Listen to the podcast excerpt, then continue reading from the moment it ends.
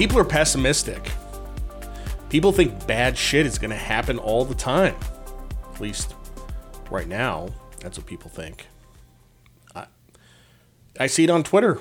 War, hyperinflation, depression, national, nationalization, social unrest. It's all it's all I see on Twitter. People people have lost their minds. So I don't know. I mean, look, all these things are possible. We have had bad times in our history. We had a bad 16 year period in our history from 1929 to 1945. It sucked. Sucked bad.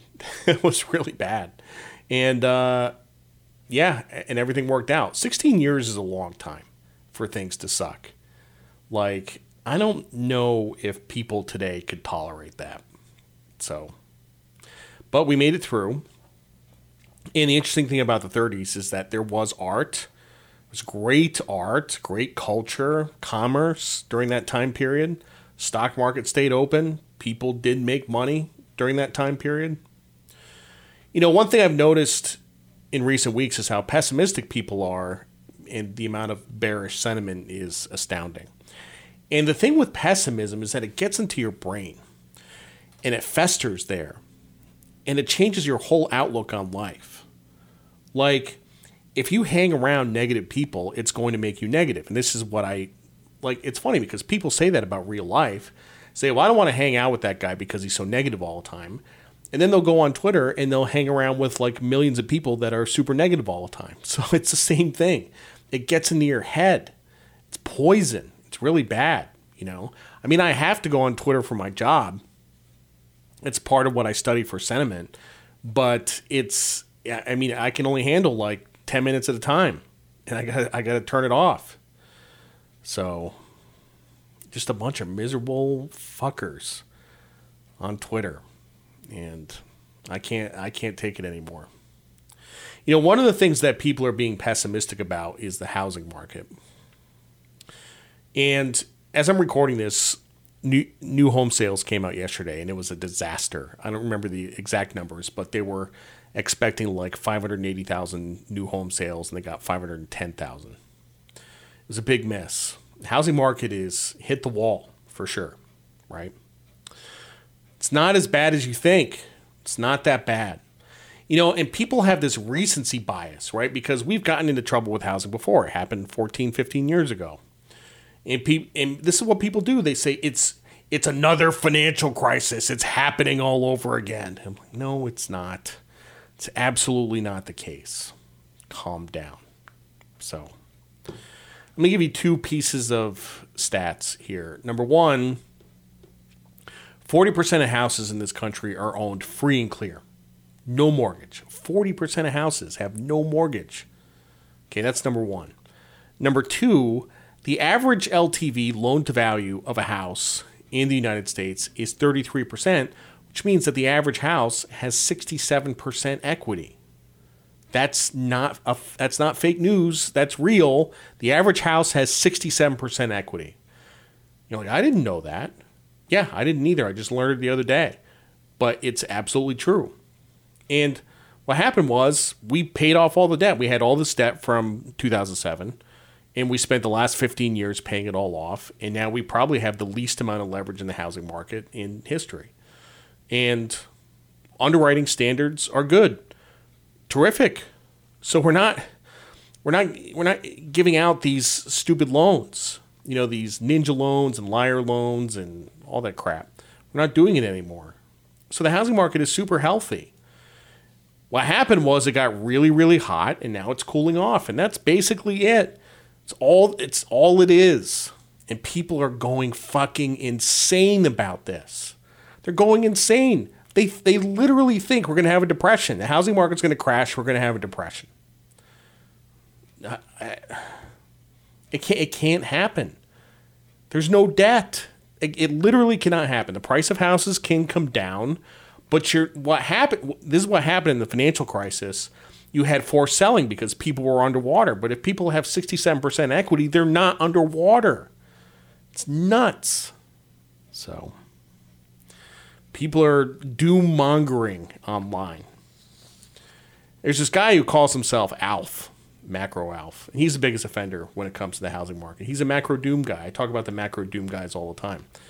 They've t- they've taken over Twitter. Like 2017 was completely different on Twitter.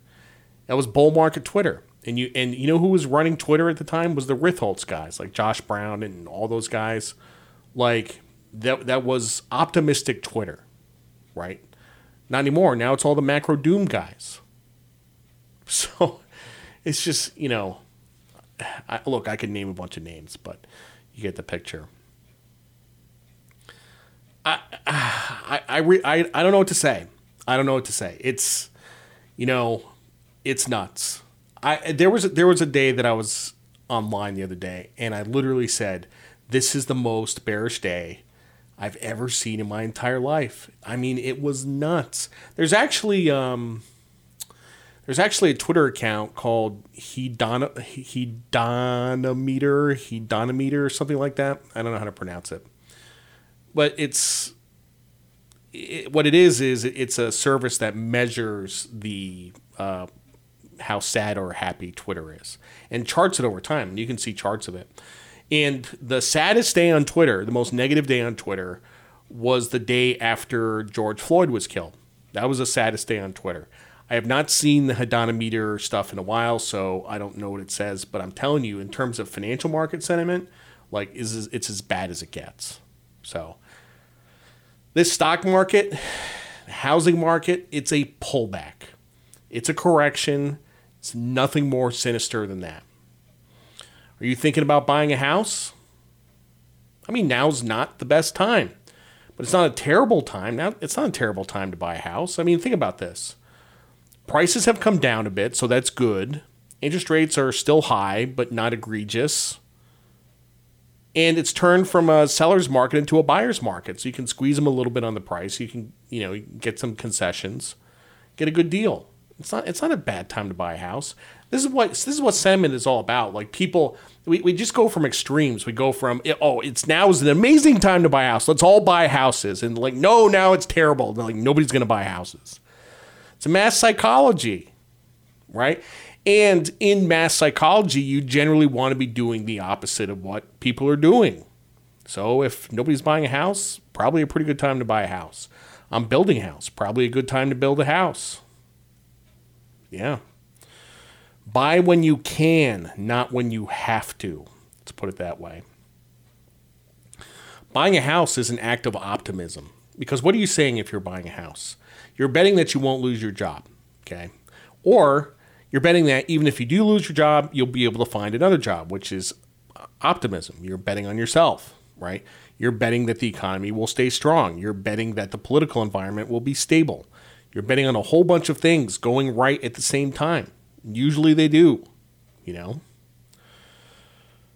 I I'm not an economist. I've been watching the economy for 20 years.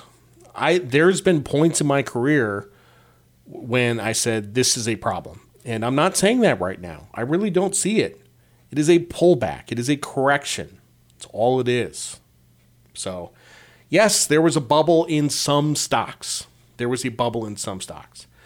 There was a bubble in SPACs, and there was a bubble in crypto and tech stocks, the FANGs, all that stuff.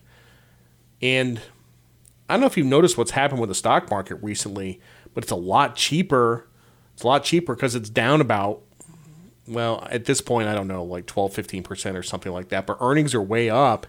So valuations have come way down. Like, I don't get it. You know, why is everybody so upset? Um, I remember when the dot com bubble crashed. I mean, everybody was saying we were going into a depression. Like it was the biggest stock market crash of all time. Nasdaq was down eighty percent, biggest crash of all time. And guess what? Not only did we not go into a depression, but we were barely in a recession. GDP was down 0.1%, barely below zero, barely a recession. And all you heard was that we were going to go into a depression. Wasn't that bad? Felt bad because everybody's 401ks got annihilated, but it wasn't that bad, you know? Got to keep things in perspective. So, we're in a recession right now for sure. We're having a pullback. It'll be a very mild recession. So, And most of this is driven by the Fed raising rates, which the Fed does every once in a while. They have a rate hike cycle. Financial financial conditions tighten, something breaks. You have a little mini recession, little pullback. It's a garden variety rate hike cycle. It's all it is. So I truly believe that. Inflation's not going to go away, but inflation will go down significantly. And we're going to be in a better place a year from now. People will have forgotten how bearish they were. They already forgot how bullish they were in 2021. People have no recollection of how bullish they were last year. Like, and that's, there's probably like a German word for this, which is forgetting about how you felt about something in the past. it's got to be a German word for that. Um, that's one thing that I'm really good at because I remember viscerally how I feel at various points in history. You know, I, I remember what it was like when Reagan was inaugurated and the hostages were released. I remember that. I was watching TV. I was a little kid. I was like six years old or something like that. I remember all this stuff. Last year, people were really happy. And pe- people people now are so fucking like out of their mind they don't even remember how good things were last year. They have no recollection of it. So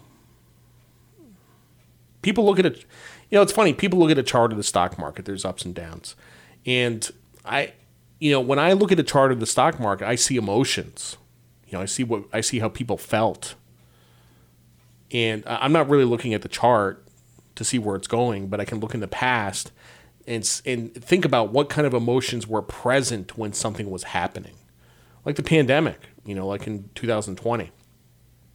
I mean, that was panic, and I'll never forget what that felt like. That was nuts. It was also fun, but it was nuts. So, but people are people are really really miserable right now and uh, I'm kind of miserable right now. I mean, I'm I'm fine, but I'm slightly miserable about my house because this is going to be stressful for the next year, and I'm miserable that we're canceling student debt. You know, I went to college for free, but I had to serve in the fucking military for five years. It doesn't make any sense. Maybe maybe we should do that. Hey, you can get your student debt forgiven if you serve in the military for five years. That seems like a fair trade. They're, they're having trouble recruiting. So, uh, what else am I miserable about? Um, yeah, we're not going to get into that right now. Tomorrow, I go on a plane to Miami, which is my happy place. And I'm staying at the One Hotel, which is the nicest hotel there. It's going to be fantastic. The only time I can stay at that place is in August, which is when things in Miami get really cheap. Gonna see a bunch of friends, have a great time. Going to my favorite club in Miami. Do not sit on the furniture. That's my favorite club in Miami. They play the world's best organic house at that club, and it is gonna be awesome. Thanks for listening to the Be Smart podcast. I'm Jared Dillian. See you next time.